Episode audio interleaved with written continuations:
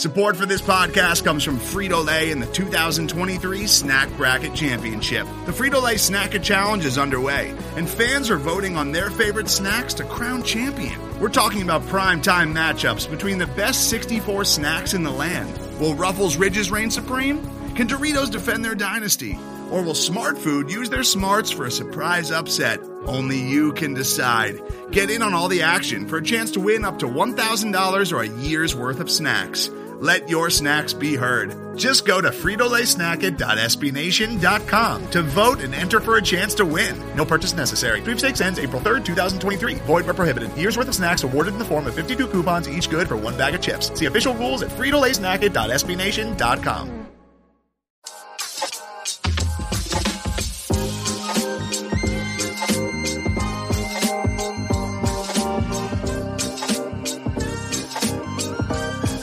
listening to Into the Valley, a Phoenix Suns podcast, a part of the Brightside Podcast Network.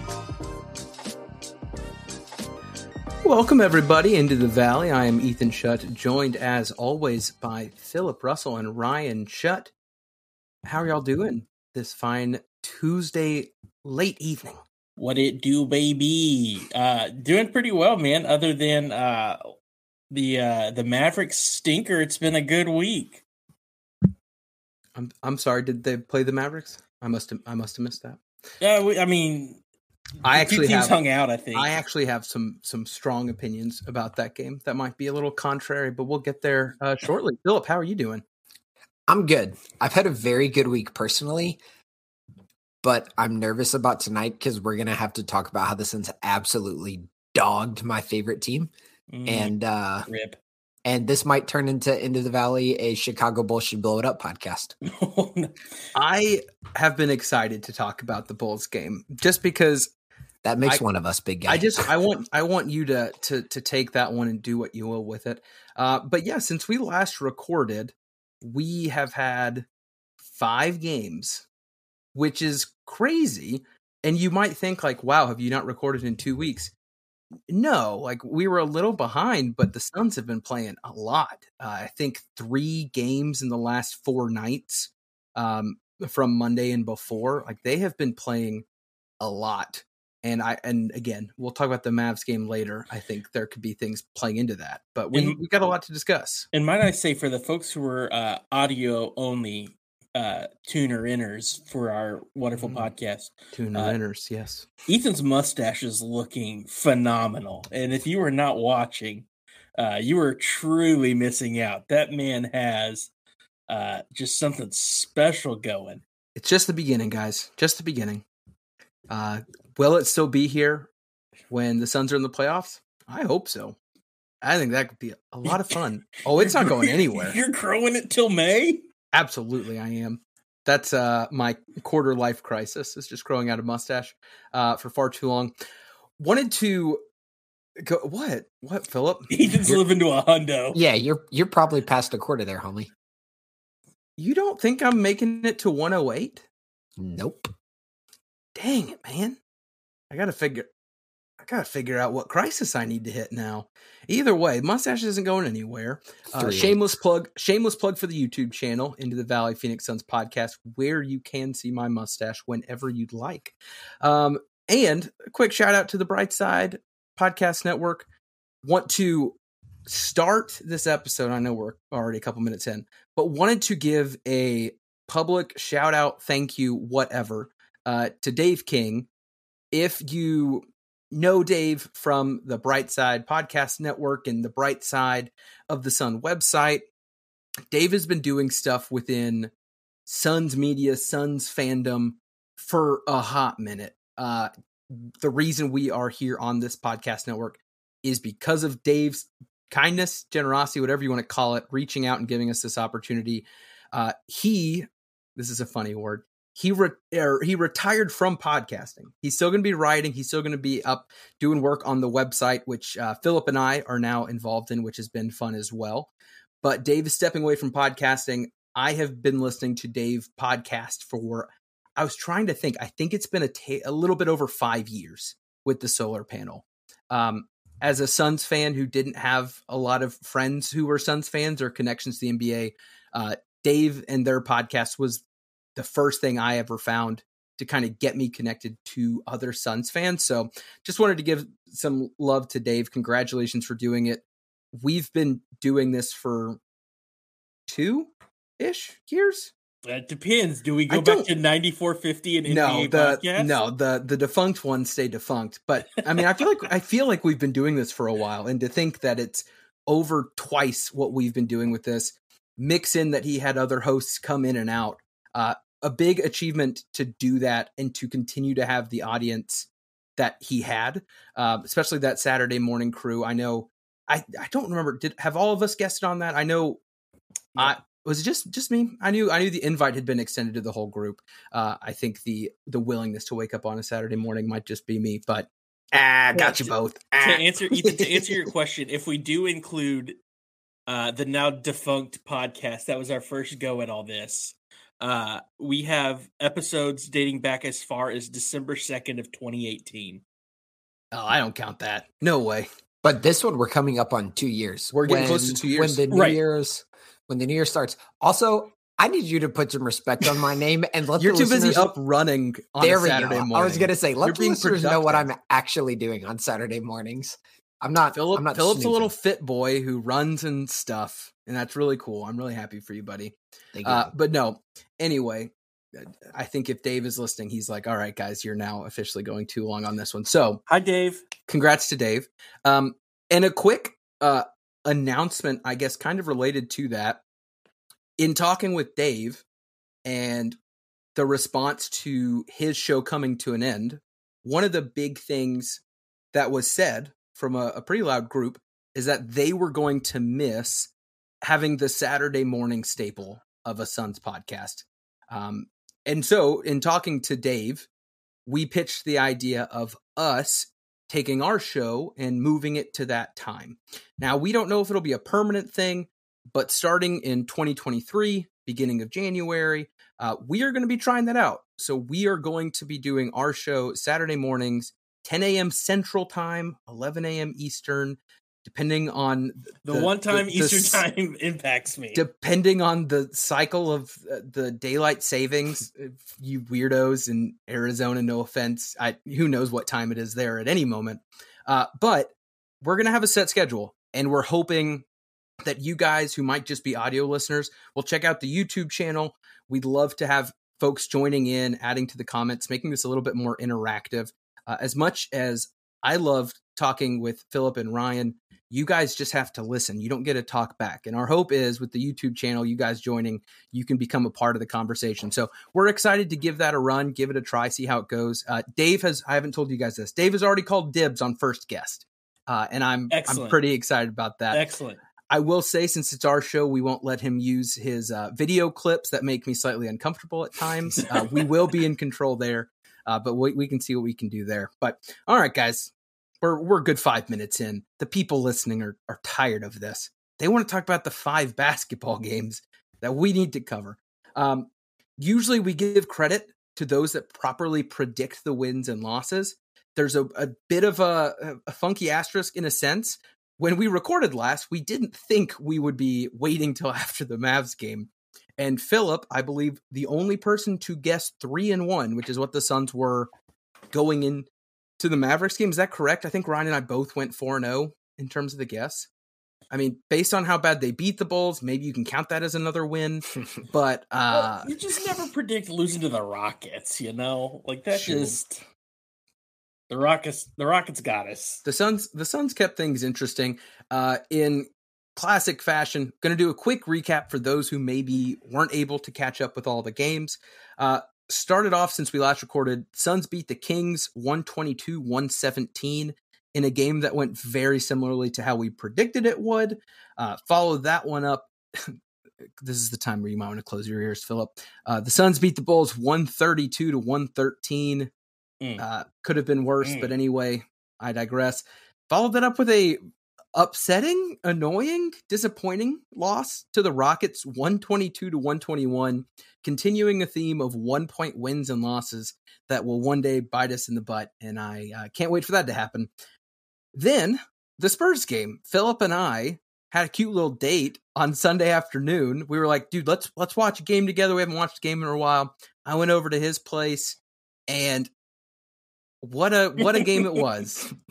what a game it was. Uh, hey, if, those those baked barbecue Lay's chips that we got might have been the highlight of the afternoon. I was gonna say if it weren't for you making some delicious coffee for me and me having your wife bring me baked Lay's because I'm a little mm, fatty. Baked Lay's and coffee. I, hey, don't even don't even come after my barbecue baked Lay's. It was a it was a good time. Good times were had by all. Uh, the Suns just destroyed the Spurs. And then the state of Texas got its revenge last night as Dallas beat the Suns 130 to 111 in a game that was not close with starting with about five minutes left in the first quarter. Uh, and I, I'm pretty excited. I have a fun a fun little stat to share about that. We got five games. I know our highs, lows, just so you knows, will probably allow us to talk about some of the bigger points that we took from it.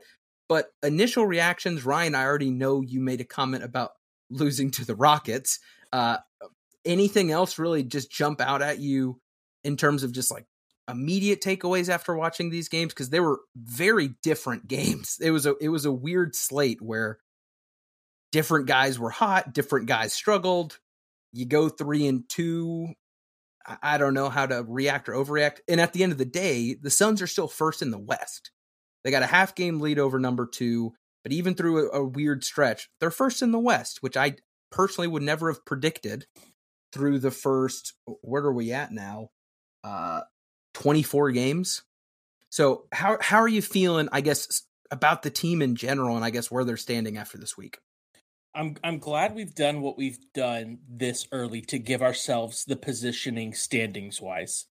Um, I think we're through some of the easier weeks that we're going to have for a while. So the fact that with all the injuries we've gone through, with all some of the the uh, mixed matched lineups that we've been playing with, um, for the most part, we've taken care of business. And yes, we've dropped some frustrating games here and there, several one point losses. We, have made it through this part of the season with the number one record. Now, that being said, we are about to have um, some tough weeks ahead. As you look ahead to the schedule, you've got Celtics and then you've got Pelicans twice in a row, the Rockets again, Clippers who are playing pretty well, Pelicans again, Lakers who are playing much better, Grizzlies, Nuggets. We're about to get into some really tough basketball. So I'm thankful that we have, for the most part, again, as I said, without dropping those games here and there, have positioned ourselves within the standings to be in a good place as we head into this more rigorous part of the, the, the season. Philip, where how are you feeling about, I guess, the team in general after this last week and a half? Confused and a little tired of the inconsistency. And I don't know if this is a familiarity breeds contempt, but the team is so up and down right now, depending on the game. And I know some of that is the NBA season, but there was a there was a consistency that I came to expect from the Suns at least last year, especially especially defensively, that is just not there right now. And then when it comes to consistency, I was actually, let me back up. I was doing some soul searching this week as to why Cam Payne stands out so much to me in the way he plays. And we talked about it a little bit last week. And I do think it's the inconsistency that he brings to the table. And that kind of typifies some of the frustrations with the team this year. Like some games, the Suns will look outstanding defensively. And then other games, like against the Kings, like against the Magic a few weeks ago, they're getting burned on really simple back cuts and movements and they're not talking and guards are getting switched up on pin downs and that sort of thing. So I think the Suns are being inconsistent right now. Chalk some of that up to injury, chalk some of that up to funky rotations. I'm just not used to that in the time that I've been watching the Suns seriously. And there are probably Suns fans who have been Suns fans for more than a decade who are laughing and saying, yes, this inconsistency right. is okay because the consistency we're used to is being trash the last decade. So the fact that they're hitting highs and some lows this year is probably understandable with the circumstances surrounding the team. I think the consistency is a good piece. And I think you you both mentioned one thing the injury bug has been rough. I mean, even just this last week and a half, the Suns had three different starting lineups.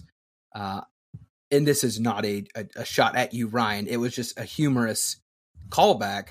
I think it was three or four episodes ago when I was listing the injuries, and I was like, "Yep, we're gonna have time without Chris Paul." And your optimism was like, "Oh, it just says day to day with the heel," and I was like, "It," which it did, and it still will. You know what I mean? Like it is CP3 still out. Yeah, like uh, Ryan is showing his notes into the camera for those listening. But yeah, I mean that's that was a red flag for me. There's no reason to rush him back. I get it. But just this week, we've had Dario in the starting lineup. We had Torrey in the starting lineup, got hurt. We had Ish in the starting lineup, which that's a cool little story for for him getting his first start. But that's been tough. I also think that people focus on like, well, different starting rotations, but different starting rotations mean different rotation rotations. And you're seeing a lot of guys playing more minutes with people they're not accustomed to. You also see the center rotation getting messed with again after what felt like a all right, Busy's in, Jock's out. Then you see Jock brought back into the fold, and every interview is how much Monty loves him and how things are great, and that's confusing. I think we were really spoiled last year because last year there were injuries, but the injuries were kind of one at a time.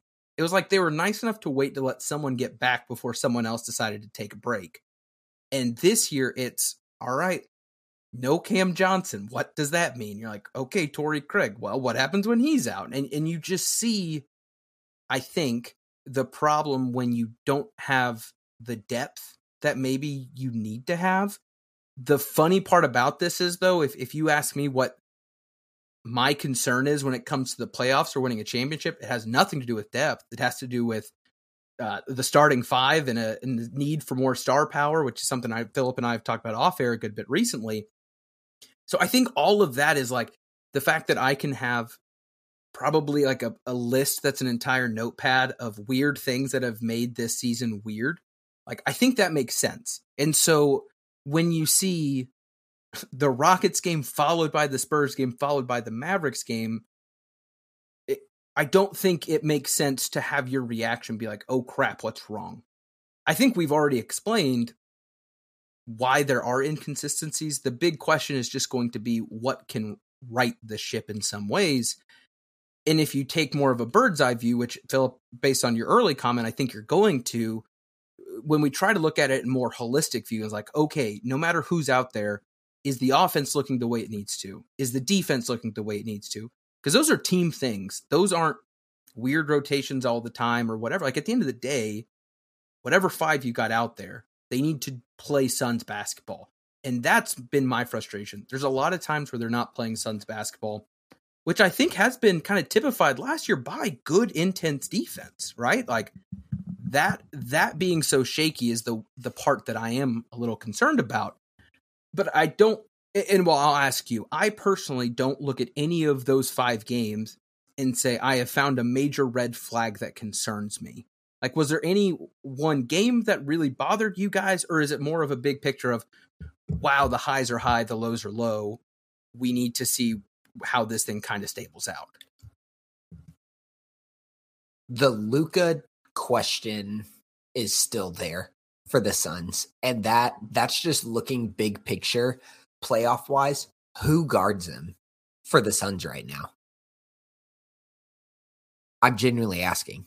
Well, so here's something that I did upon my watch and then focused rewatch.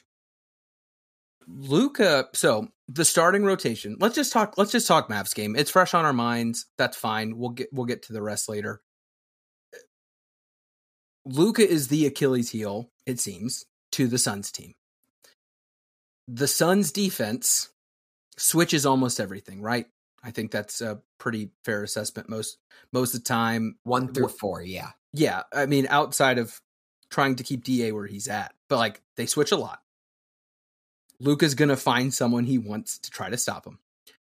If you look at the stats, and this is this is one of my pet peeves based off the the internet response to last night was Monty Williams started ish over Dario. What a stupid decision. The Suns got cooked. that was like point A, point B, and that's the conclusion they came to. If you look at who guarded Luka, the number one player, which is probably obvious, was Mikal. Mikal had the most minutes guarding Luka and did an okay job. I think Luka shot just under 50%. Uh, next best was Ish. And if you watch the beginning of the first quarter, Ish came out and played very, very well, fighting through screens, bodying well, contesting shots. So I don't think that was the problem. The issue came when Luka got switched onto Devin. And you saw, and you can see this in the shooting foul numbers, Mikal, Devin, and DA committed shooting fouls on Doncic. Book committed two. And one of them was an and one. That's the matchup that Luka was hunting. And we talked about this last episode, and I went back and forth with someone on Twitter. Devin defensively, I don't think, has been up to par with where he was last season. No. And my reasoning, which was also just to end a, a, Twitter back and forth, I wouldn't call it an argument. I think it was pretty respectful. Was we have had a stint where they're playing against the Bulls, the Kings, the Jazz, the Jazz again, like whatever. And it seems like it takes a superstar type person to bring out the dog in Devin defensively. And I think Luka's just in his head. I don't know if that's uh, armchair psychologist type watching, but like in the first three plays, Luka was making faces at him like, Are you serious? This is a joke. The dumb foul. Like, I don't know. He just seems to have the Suns' number, and the Suns don't seem to know quite yep. how to respond to it through playing basketball. And and it just it just unraveled as the game went on. And I think to expand, the reason this is relevant to the team big picture is because this is a quality enough team that the playoffs should be in mind year round. The the only the only time that this team will not have the playoffs in mind is if Devin Booker suffers a serious, basically a season ending injury. And even then, there's a chance, depending on how Chris Paul is when he comes back from injury and Cam Johnson, that they could still make the playoffs. So these kinds of conversations matter. Like, how will this team, who honestly struggled to guard Porter Jr. and Green on the Rockets, how are they going to shape up against players like Luka? And I think even players like Brandon Ingram and some of these bigger, stronger, more physical players in in the league on some of the better teams. And Devin is going to have to be better. Cam Payne is going to have to be better if he's getting significant minutes. And then you're going to have to live with switching up the defensive schemes pretty consistently. And the little things that Booker is Booker did poorly the other night, like down the stretch in the second half, Landry had a great defensive possession when he got switched onto Luka, and Booker got flat footed on the weak side and gave up a wide open corner three. And then barely a minute later, he died on a simple back screen and just didn't fight around the back screen to get a contest on another cross court pass. And it's little stuff like that that you want and need the superstar to be better. And I think last year we saw Booker being more intentional on the defensive end and nailing some of this stuff that we're talking about a little bit better. So again, big picture, I think the Suns have they have enough defensive ability to be a good defensive team. It's just a matter of actually seeing it in these different kind of contexts. Like against the Rockets, what do you do with big, strong, explosive guards? And then against the Mavs, what do you do with the big scoring wing? And again, I think there's some transference from a guy like Luka to a guy like Bi. Eh, I think one thing that frustrated me, and again, I had to rewatch. So I so I read everything on Twitter last night after the game, and then watched it and in terms of a lot of the key things that I assumed to see in a game with a score like that, I was pretty surprised with how well the Suns did in some areas. And I know most people are going to be like, we got killed, whatever. It is what it is. Three games in four days, the Suns won the rebounding battle. They won the assist number, which is impressive with the score like that. And then the biggest thing to me was they also outscored them in the paint like they were getting the shot, and that's with Devin being incredibly inefficient at the rim. By the way, like don't don't look at his shot chart. The only place he shot above fifty percent was from three, and I think he was one of two. He was horrible around the rim. He was being forced into dumb shots. And it wasn't like hero ball shots. It was just he's well contested, and that's not what you want your offense to be. But anyway, they still won the points in the paint battle. And it looks closer than it really was because I think they, I was trying to count as the game was going on and then double check it. I think they were winning the points in the paint battle, but I think 12 with five minutes left. And then in garbage time, it kind of crept. And I still think they won it by two. But like their sets were working offensively. They were cold. They missed so many open shots. Mikal missed open shots. I think they had an 0 7 missed shots in a row within the first quarter. Like, there was a bunch of, uh, of just unlucky things happening that I don't chalk up to a game plan failure. Some nights you're playing against the Spurs and you hit everything. Sometimes you're playing against the Mavs and you don't. And on the other side, the Mavs were hitting a bunch. They had a lot of guys who you're typically okay with the offense being get it out of Luka's hand, get it somewhere else. And their other guys were making plays around the rim, through contact, hitting open shots. And so I say all that to say if if we played that same style, that same whatever in a seven game series, I don't think that game goes that way more than once. That is the they got really hot. We were tired and couldn't buy a bucket. And that's just that's just how it goes. And, and the my favorite this isn't a stat. This is just something that happened that I lost it. So I knew what the score was, obviously, going into the rewatch, and I knew the end of the first quarter stats. This, I died watching this. With six minutes and 45 seconds left in the first quarter, NBA TV, who was broadcasting the game, did one of their interactive fan moments. They put a QR code on the screen and they let fans vote on their, their little question. So with 645, the score was tied 11 to 11. And here was the question Who will be the first team to 15 points? Now, if you remember the end of the first core, first quarter score, uh, you'll know the Suns don't score their 15th point until there's 22 seconds left in the quarter, and the Mavericks were at 31 at that point. So I hope you voted Dallas, friends, if you voted in that poll. They literally, from that moment on, it was six minutes of mass murder, where the Suns looked like they did not know how to play basketball and make a shot. They made horrible decisions, and even the times they did make good decisions and they had open corner threes, they couldn't hit them. Book was getting his patented fadeaway that looked the same as it does against everyone else. It wasn't falling. Da missed Bunny at the rim. Mikal's getting wide open threes and missing. And the dude who hits a shot is Ish Wainwright, which is just hilarious. Like it, like it was comical how off it was. And so going back to the inconsistency thing, that was that was it. Like that was the oh crap, we can't quite count on everyone to do what we expect them to do and it just it when it rains it pours type of mentality was that game. And after a first quarter like that you're thinking can the suns really do game one of the nba season all over again?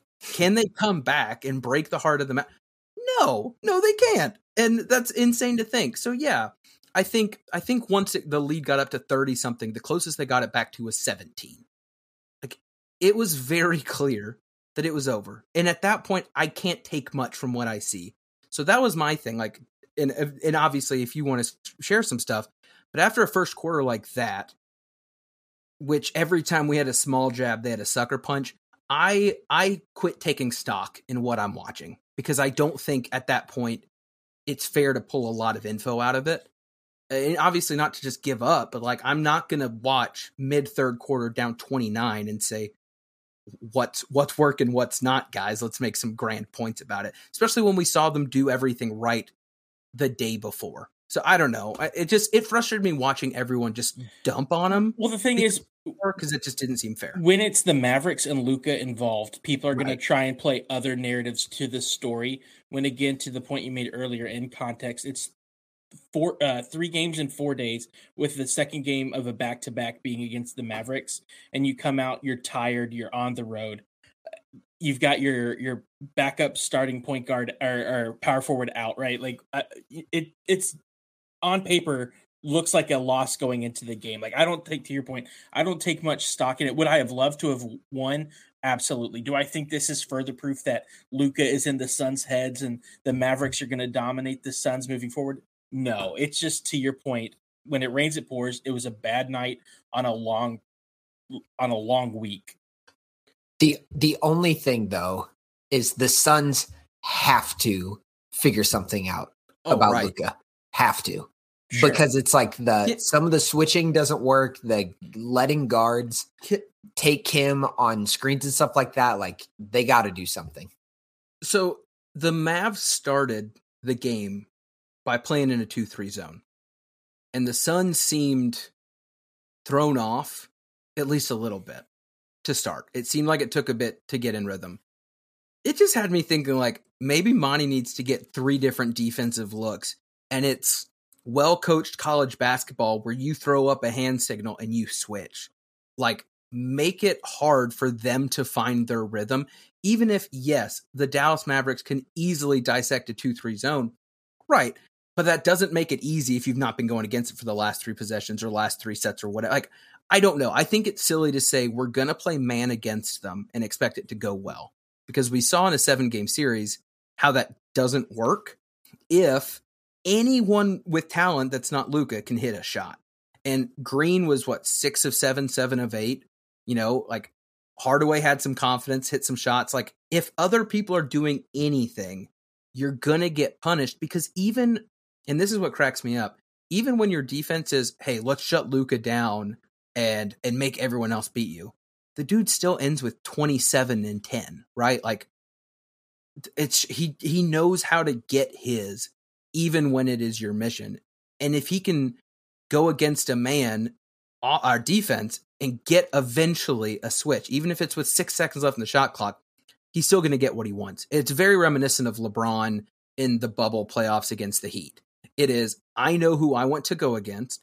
I will make my team do uh, ring around the rosy until I eventually get it, and I'm gonna I'm gonna get what I want out of it. It is, I, don't know. A part of me wants to go watch more Mavericks games to see how other teams are trying to stop that and see what works and what doesn't, and then report back. Because obviously, it just doesn't seem like the Suns have it figured out. And the reality is Luka's too good of a player for it to be one look. So like a simple a simple explanation is the way the Suns usually depict usually defend a Spain pick and roll. Very simply, Spain pick and roll for those of you who don't watch enough Phoenix Suns basketball. A guard and a big run what looks like a pick and roll, and then another shooter back screens for the big and then pops out for three. The way a lot of teams guard that is the guards switch who they're guarding. So guards switch out. But when when the Suns did that against the Mavs, that was leading leaving a guy like Cam Payne guarding Luka. What happens when Cam Payne guards Luka? Barbecue you chicken. have have Oh, to help. You have to help. You can't leave him on an island. You can't leave Devin Booker on an island against Luka. So you're half you have to double down, which great players like Luka can see the court well and they can spray the ball wherever, wherever it needs to go. So it has to be different kinds of looks, and you have to get creative even on good defensive decisions like that to switch out to switch out on the Spain pick and roll. It- So it- Suns have to be creative, but I think in order for them to be creative, guys like Booker and Cam Payne have to play better individual defense than we saw from them the past five games. the the strength of someone like Ish or a Jay Crowder, I think, can disrupt more than the length of Mikal. And that again, like I would encourage if you guys have a way, go back and watch that first quarter. Ish Ish was not a, a pigeon in the way he was depicted because he was a starter and didn't do well. I thought he did very well. The problem is if you have other holes in your game, it is what it is. The most efficient defender outside of Ish was Josh Okogie, who I thought was a a nice rare bright spot. We've said it this whole time. If he can hit his shot, he's going to be on the court because of how well he does defensively. But I think he ended up actually having, and it was with less minutes, which is why it's a little skewed. But he did really well guarding Luka when those moments happened, and just defense in general, because he's not going to be outmatched by a lot. Um, but yeah, I mean, all this to say, I think the Luka problem exists, just like it existed last year, and it exists for probably every team that goes against the Mavs. We have we have till game 83 potentially to figure it out. And we'll have to see what that looks like. And we say all this again, needing needing to remember, I think, just for optimistic sake, like first in the West, sitting in a good spot. Problem is, a team like the Mavs could be that eighth spot or that seventh spot, and the West looks crazy. The Pelicans are a half game back at two. I think right after that is Nuggets and then Kings, maybe. That's I could be wrong on that one. I mean, it's it's a weird jumble, but because of that, that means matchup hunting towards the end of the season is going to be very interesting to watch. But all right, we've talked a lot of Mavs. We're 30 plus minutes in at this point, guys. Let's go go to the reason that people come back week after week. Our highs, our lows, and our just so you knows in Phoenix Suns basketball. Uh, let the spirit move you how you will. I do think we probably should keep it a little concise uh, after after that. Um, unless, as always, Ryan has some just so you know that's so incredibly out there that he does need his own TED talk. I always allow those because they always make me smile. Uh, but Ryan, go ahead and kick us off. What is your high this week? And if it's uh, Chicago related, just make sure you're being kind to everyone in the group. No, this week my TED talk is actually my high.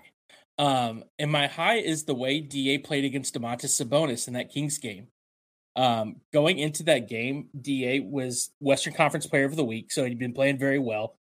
Coming in, Domantas Sabonis had also been playing very well. For anybody who hadn't been keeping up, going into the game against the Suns, uh, Sabonis was holding opponents to 53% shooting at the rim, which is 12% higher, um, or excuse me, lower than than league average, and is third best in the league at the rim going into that Suns game. Um, and as of the Suns game, when I took the this note, um, he was holding opponents to 16 of 51% shooting. Um, so Sabonis had been coming in playing well. Ayton had come in playing well. In seven games against each other going into that game, DA had only outscored Sabonis one time and had not out rebounded Sabonis at all. Uh, going into the matchup, DA had been averaging 15, 11, and one and a half against Sabonis, while Sabonis was averaging almost 20, 13 and a half, and five and a half against DA. So Sabonis had been dominating that matchup. If you look at, at the way that played out, I thought DA played him very well. I thought he played a really solid game start to finish against the Kings. Uh, but they ended up tying with 17 points each, eight and out rebounding him for the first time, 12 to 9, um, and shot 8 of 10. So again, Sabonis is holding players to about 53% at the rim and holding shooting 16 to 51, and Ayton went 8 of 10. So um, I try to keep that as short as, as possible just because we have run a little long, but that is my high of the week. Ayton has been playing tremendous, even in some of the down games this week. He still looked good. Uh, and, and, props to the kid for for coming out and showing up against one of his tougher opponents. Philip, what is your high? I really like that Devin Booker passed in the clutch against the Rockets. It made me very proud of him. So Suns had D Lee, which I also love that D Lee was on the court. D Lee, Ayton, and Mikal were on the right side of the is, court, and Cam Payne had spaced to. I was going to say, is Cam Payne taking the game-winning shot a part of this high? Or, it was. Uh, I, it was 20 seconds left in the game. I just like that. It, it was, was, a good. No, it was a good look. I know. I'm just messing with you. So what happens? And the Rockets are kind of in a helpless position there. One of the cardinal sins in basketball is helping from the strong side, which is from the corner. You don't help from the strong side corner because that's one of the easiest shots in basketball, most efficient shots in basketball but the Rockets defender collapsed on Booker. He immediately, like no hesitation, kicked it to Cam in the corner, and they got a corner three from a really good catch and shoot three point shooter in Cam Payne. I love that. That's the kind of decision making I want to see from Booker. I love the 44. The 51 against the Bulls ripped my heart out. He absolutely destroyed Vooch and he destroyed young Patrick Williams the entire game. But then the little stuff like that against the Rockets, I love when I see it. Like it's it's good decision making on a night when you already have 40 points and eight assists. And that could have been his ninth of the game. Well, wasn't the final possession he also passed up hero ball to kick it to Payne on the left wing? That's what they tried, about. right? Like he had. I mean, I'm saying it's back to back possessions within the last minute where he didn't do what we have grown accustomed to and and obviously, oh, I, think, I, see, I see. You're talking about the one where Payne tied it up 121, 121. Right. Yes. Yes. Like because it, because there was helping mo- off Booker from that. Exactly. Side. Yeah. He he made a lot of good decisions. It's an unfortunate into that game. I actually yep. caught the end of that one with you as well, and I then fell on the floor and was very sad and scared your child. Uh, but yeah, yeah, she didn't like that very much. But I think they had what four shots to to go ahead in the last 10 seconds. It was, it was brutal. But no, I mean, I think I think those are both good call outs. I think Ayton has just been I mean, you talk about consistency. I think Ayton has been really consistent and not just box score in terms of deliverables on the court, what to expect. His quick reads, his quick decision, his passing has continued to look good. Uh, he's been great. I think Mikal has shown flashes that don't seem to be outliers anymore. Um, yeah, there's there's a lot of highs um, this week. Mine is I, I had to pick between a couple, and a lot of it was bench related. I think Landry is looking like himself. Ever since the concussion, he's seemed a little off, and I think you can make easy concussion jokes. But I'm just, it, he seemed a little slow to get back up to speed. And offensively, I know Suns view him as a polarizing figure, which I think is hilarious given that his personality seems to be very meek and mild, but whatever.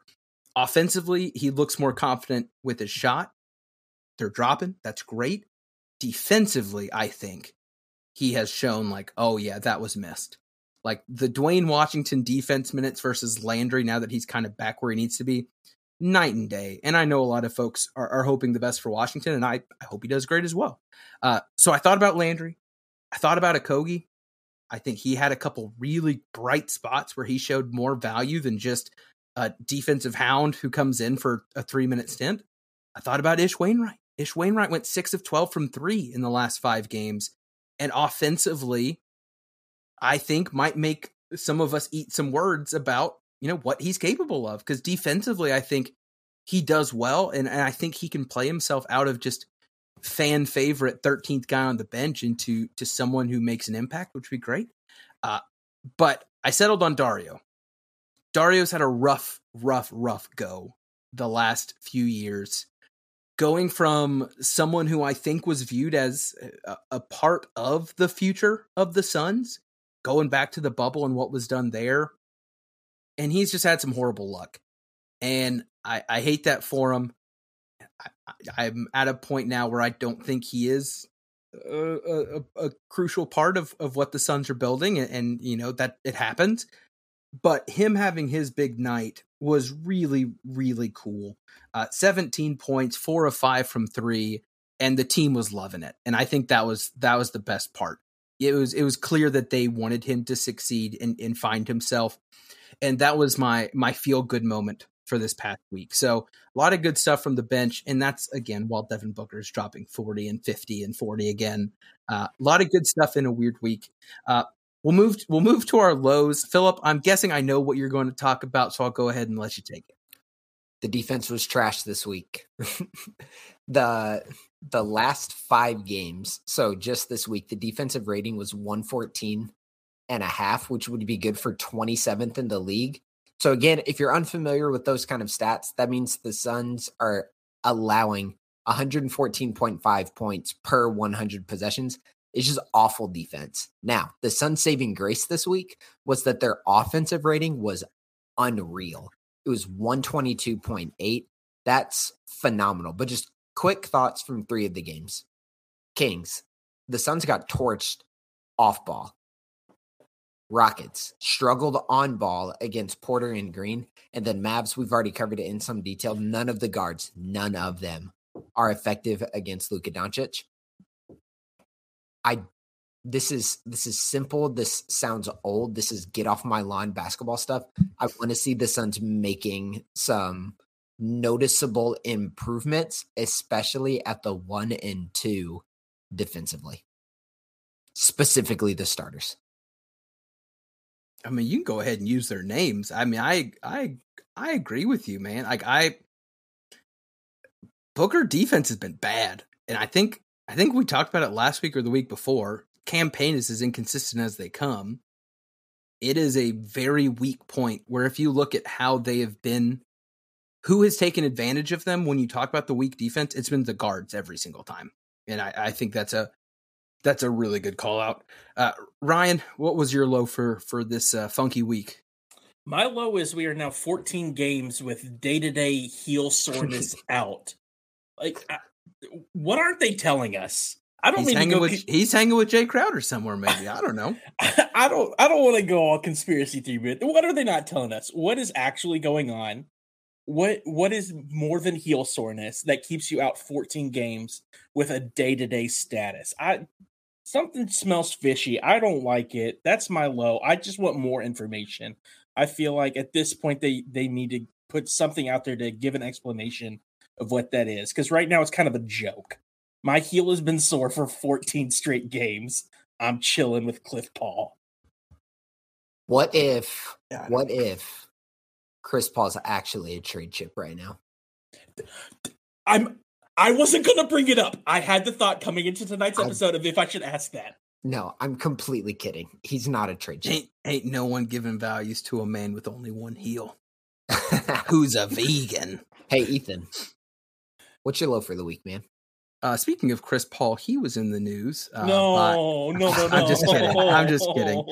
the uh, a certain uh, Chicago-based rapper does not get to do it. I want to make a quick. uh, It's rare when people hop in the comments. Uh, the Aussie Suns fans pod hopped in the comments and said Devin Booker has his best defensive rating of his career at 112.8. That's fine. He was trashed this week.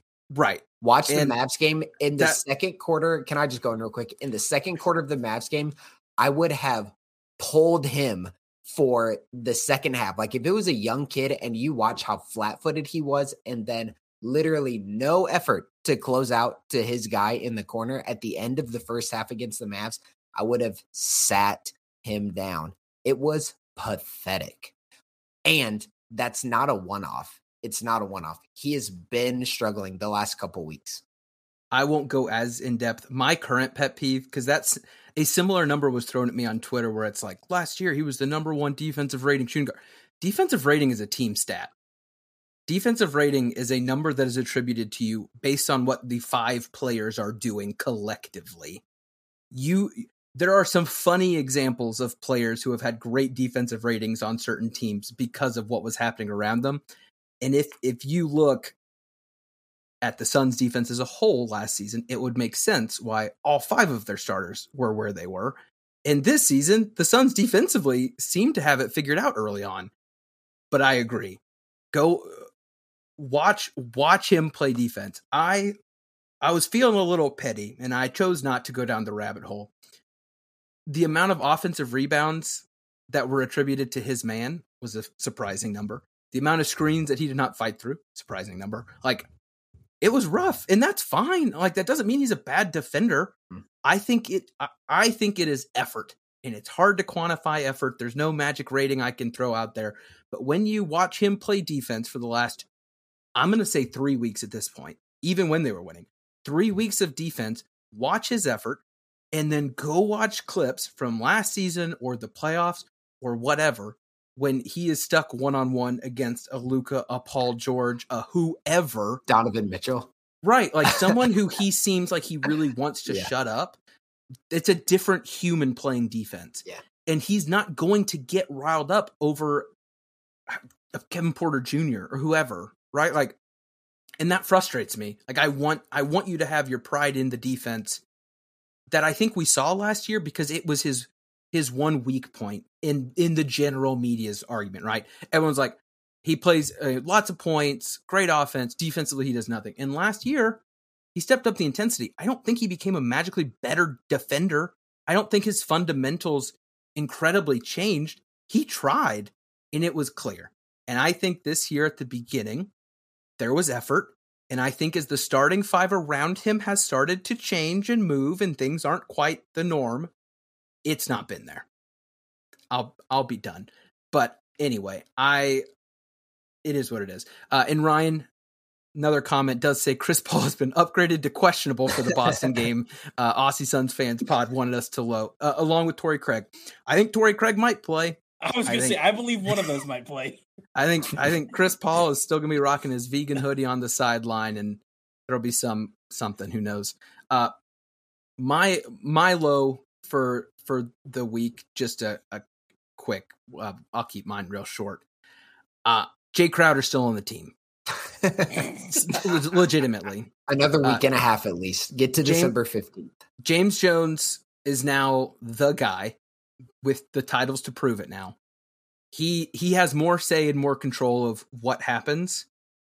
When asked about it within the press conference and the media that came after, it's like he basically said a trade will happen. It something's going to happen. He's not coming back. He, they've made that very clear. I, I don't know what Jay Crowder can be doing to increase his stock right now, other than More Instagram videos. other other people getting hurt on other teams. I don't know if the Suns are hoping that Shamets and Sariches and others increase their value so that they can have a better deal to send somewhere.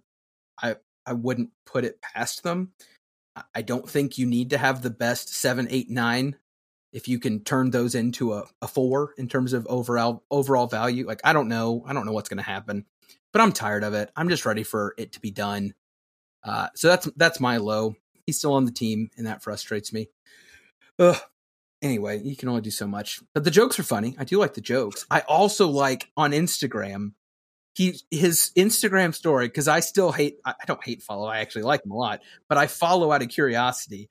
And someone sent him a DM that basically was like, I think it just said, "You washed, bro." As if I did. he, he cared enough to share that on his story and basically was like, "You wait and see." And I'm like, yeah, it was great. "Got him." How do you him. know? How do how does anybody know if he's washed? Um, maybe That's how I feel with my podcast haters when they send me hate mail. Okay, let's move Yeah. on. All right. Just so you know, Ryan, other than the fact that you apparently have podcast haters, what do you got? I would love for Ayton to be an all star. Uh, but when you look at the West, there are just some elite bigs playing right now. And that is my just so you know. I'm already anticipating people being annoyed about that. If you look at Anthony Davis over the last nine games, who's playing essentially like a Super Saiyan or a Titan from Attack on Titan or whatever those things are called, Wow. I haven't watched anime- it. I don't know. double I'm trying to- reference. trying to relate. Wow. uh, averaging around 33, 15, and three and a half blocks a game. The dude is a freak. Domantas Sabonis averaging 17, 10, and 6. Jokic 22, 9, and 9. Ayton playing incredibly well, averaging 16, 9, and 2. Um, so I would just say context is important. Ayton is playing great. We can all recognize that he's playing phenomenally right now. I would love to see him get an All Star nod. I doubt it's going to happen, especially if Anthony Davis keeps playing the way he he is. Because if Anthony Davis keeps playing all season how he is currently, there are very few people in the league better than Anthony Davis. That's my just so you know. Yeah. Love to AD, love to Ayton, love to Sabonis, love to Jokic. They're all playing incredibly well. Ayton is just a little bit under. I think Devin Booker's got his locked away at least. I hope he's so. he's he's doing his he's doing his best. Uh, Philip, what what's your just so you know, and and maybe it won't be about defense. it's not. It's about Devin Booker. I am ready to revisit the conversation from the offseason. For Rutro, is he for those- creeping? He creeping up? for those of you who have listened for a while, and maybe for the Aussie Suns fan pod hopping in the comments right now, we're all Devin Booker fans. We just try to think rightly about exactly where he falls within the NBA. And I think we all said, well, not all of us. Our general consensus was he was right outside of the top 10 players in the NBA last year. I'm ready because of his recent performance. I'm ready to take a look at that again and contextualize it right now with this season, with what we've seen from other players. I have a feeling, at least for Ethan and me, he will be higher. Also, real quick, DA. So, one about Booker, I'm ready to have a conversation about where he is. DA, even after he had a bit of a stinker against the Rockets, he still averaged 20 and 10 on 71% from the field and just 12 shots over the last five games. That's good. Yeah, I, I mean that is an accurate statement. I cannot argue with that. Uh, my just so you know, and it's more of a question to the listeners. I would love some some thought from you all on this one. Whether you want to, uh, I don't know, just yell into your headphones. I don't know. I don't think that'll work. Uh, well, but what you could do is tweet us at the Valley PHX. Um, I would love to hear your your thoughts on this.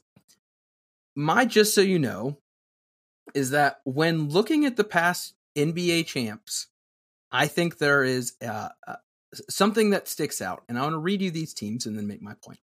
Past NBA champs: Golden State Warriors, Milwaukee Bucks, the Lakers, the Raptors, the Warriors, the Warriors, the Cavs, the Wars, the Spurs, the Heat, the Heat. Basically, it's a bunch of LeBron and Curry teams. Uh, and then even dating back, you have to go all the way back to the Dallas Mavericks of 2011. I don't think you can win an NBA championship with only one star. I personally think that the way that our team is constructed, my my just so you know is I think we have to start looking for that star because looking at history would would validate the idea that maybe we need to do something to make that change. And I think there's probably two camps. There's probably a camp that says that other star is on the roster and they're just going to blossom. Maybe you're right. Maybe maybe DA takes a leap. That'd be a lot to ask of the guy. Uh, but I think we can all confirm Mikal won't be doing that. I think we all know it's not Cam Johnson, and we think Chris Paul is uh, trending down. So my just so you know is NBA winners usually have a lot of star power, and the stat the stats in the history back that up. So I want to have a conversation about that uh, next episode. Uh, Aussie Suns fan pod asks a valid question, and I was going to touch on this. He said, "Who was the second star on the Warriors last season?" I, I think that is a valid question. Uh, my answer probably isn't one that people are going to like. Philip, did you have a, a, comment on that? Yeah, it was Andrew Wiggins, Wiggins. but he wasn't a right. he wasn't a star in the traditional sense. His his rebounding was so good. His defense against say, on, bo- on, both sides, and you could say yeah. the same thing with because yeah. people but, don't view Khris Middleton as a star, but if you look through the NBA Finals in that playoff run, you know, and that's that's yeah. that's it. Like what typically you would look for with Klay Thompson was found with other people. And again, when you have an entire team like that. But go ahead. A couple things. Aussie Suns fan, you have a dope logo for yeah. I was gonna YouTube. I was gonna say I was checking out your YouTube awesome. while I was talking. It looks really good. looks really but cool. but then the other thing too is we think about stars kind of in tiers or in categories. Steph Curry played in the playoffs and especially in the finals at a level that Devin Booker has never reached in games that matter like a great deal. He obviously reached about as high of a tier as you possibly can this past week in these past five, six, seven games. We've never seen Booker like that consistently in the finals. So the Warriors, we think the way we kind of think about stars, had a little bit more breathing room down to their second star than the Suns have had in past playoff iterations. But that's why I said I'm ready to revisit that conversation. And maybe that gap has closed right. from where Steph Curry performed last year to where Devin Booker could potentially perform come playoff time. And that's that's the conversation I, I want us to have eh, whenever we we take the time to put it together. Our offseason opinion, I think, was you have to have a Kevin Durant as the second star to win a finals if Booker is one of them. I think if Booker continues to play the way he is, mm-hmm. who that second person doesn't who that second person needs to be does not have to be Durant level. Yes. I still think it needs to be above an Ayton level, definitely above a Mikal level, but by Booker's increase, that need for that second to be wherever decrease and you can see it you can see it with a handful of those teams that were mentioned, right? Like eh, but it's also very clear to see what happens when a team like that loses that star.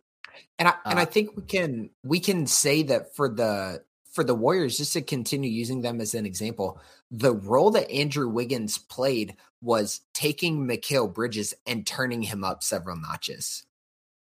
And so then there's the there's the template to have a big strong wing who can defend exceptionally well, who can rebound, who can knock down open shots and then has playmaking ability that might be a little bit more limited than some of the past second stars that they've had. I was going to say I think I think Wiggins and Poole both were able to cover some of the later career deficiencies that you're seeing from Draymond and Klay that they used to have. Uh, but again, I think an honest look at our roster says, are we built in the fashion of what we have found to be an NBA champion? And my answer is no. And as we get closer to, especially that January 15th date, I think it'll be interesting to see if James Jones agrees. Because, I mean, you're first in the West. You've got Booker playing the way he is. I mean, it's there's no way to not think that they think this is the window. You know what I mean? Like this is it. If you've got the opportunity, you got to go for it. Um, so yeah, that was that was kind of my my thought exercise going into this episode of just just thinking like Ayton is taking a step up. I think Mikal's improving. I think Book is doing everything we asked of him, defense aside for the last two and a half three weeks. Uh, but what's what's it going to take? And it's the same reason I don't think the Mavs could win the finals. And people might Mavs fans may disagree. I don't know, but the Mavs are not. I'll go ahead and uh, chalk. The Mavs will not win a final until Luka has someone else alongside him. The heliocentric model will not work. It won't work with him. It hasn't worked with others in many, many ways, dating back to the Boobie Gibson Cavs with LeBron. That's just not going to work. You saw what it took for LeBron to get the ring. It took someone else playing alongside him who you could count on. Devin Booker doesn't have that, and I think he needs that. And I'm very nervous about what version of Chris Paul we're going to get when he comes back based off the version of Chris Paul we had to begin the year. I think time has separated us from what we did see on the court when he was out there. Uh, so I'm I'm curious. I hope he. I hope you're right. I hope he plays against Boston. I hope he finds his footing and we we see what we've got. But anyway, gentlemen, it has been wonderful talking to you about Suns basketball. We have eclipsed the hour mark, which is something we don't do very often. So for those that are still listening or watching, we see we've we've got a, a little handful of folks watching. Thank you. We appreciate you. Uh, like I said, we're going to be sticking to our Sunday night, Monday night typically record and post. Um, but again, be on the lookout start of next year for the Saturday morning uh, episodes. For those that listen, won't change too much. You're just going to be hearing us on a different day. Uh, but for those that want to watch, who want to join on the YouTube channel, feel free to subscribe and like and do all the things that apparently make people come back for more. I don't know how things work. Um, Aussie Suns fan, thank you for hopping in the comments. Uh, the episode was different because of you, and we appreciate your involvement uh, and, and making this uh, even that even that much cooler. Guys, uh, we've talked about a lot. We've pooped on some people. We've praised other people. Uh, anything that needs to be said before we bring this thing to a close? We all like Devin Booker. We all like Cam Payne. We all root for the Suns. But didn't Cam Payne play for the Bulls? Phil? Okay, go hey. Three in a row. All right, Ryan. Anything? Anything needs to be said? Hey, thanks for all the support, guys. All, all you folks listening means a lot to us. Uh, and Philip, anything you personally would like to add? Go Sun. I'm Ethan Shutt, and for Philip and Ryan, this is Into the Valley Phoenix Suns podcast. Yeah.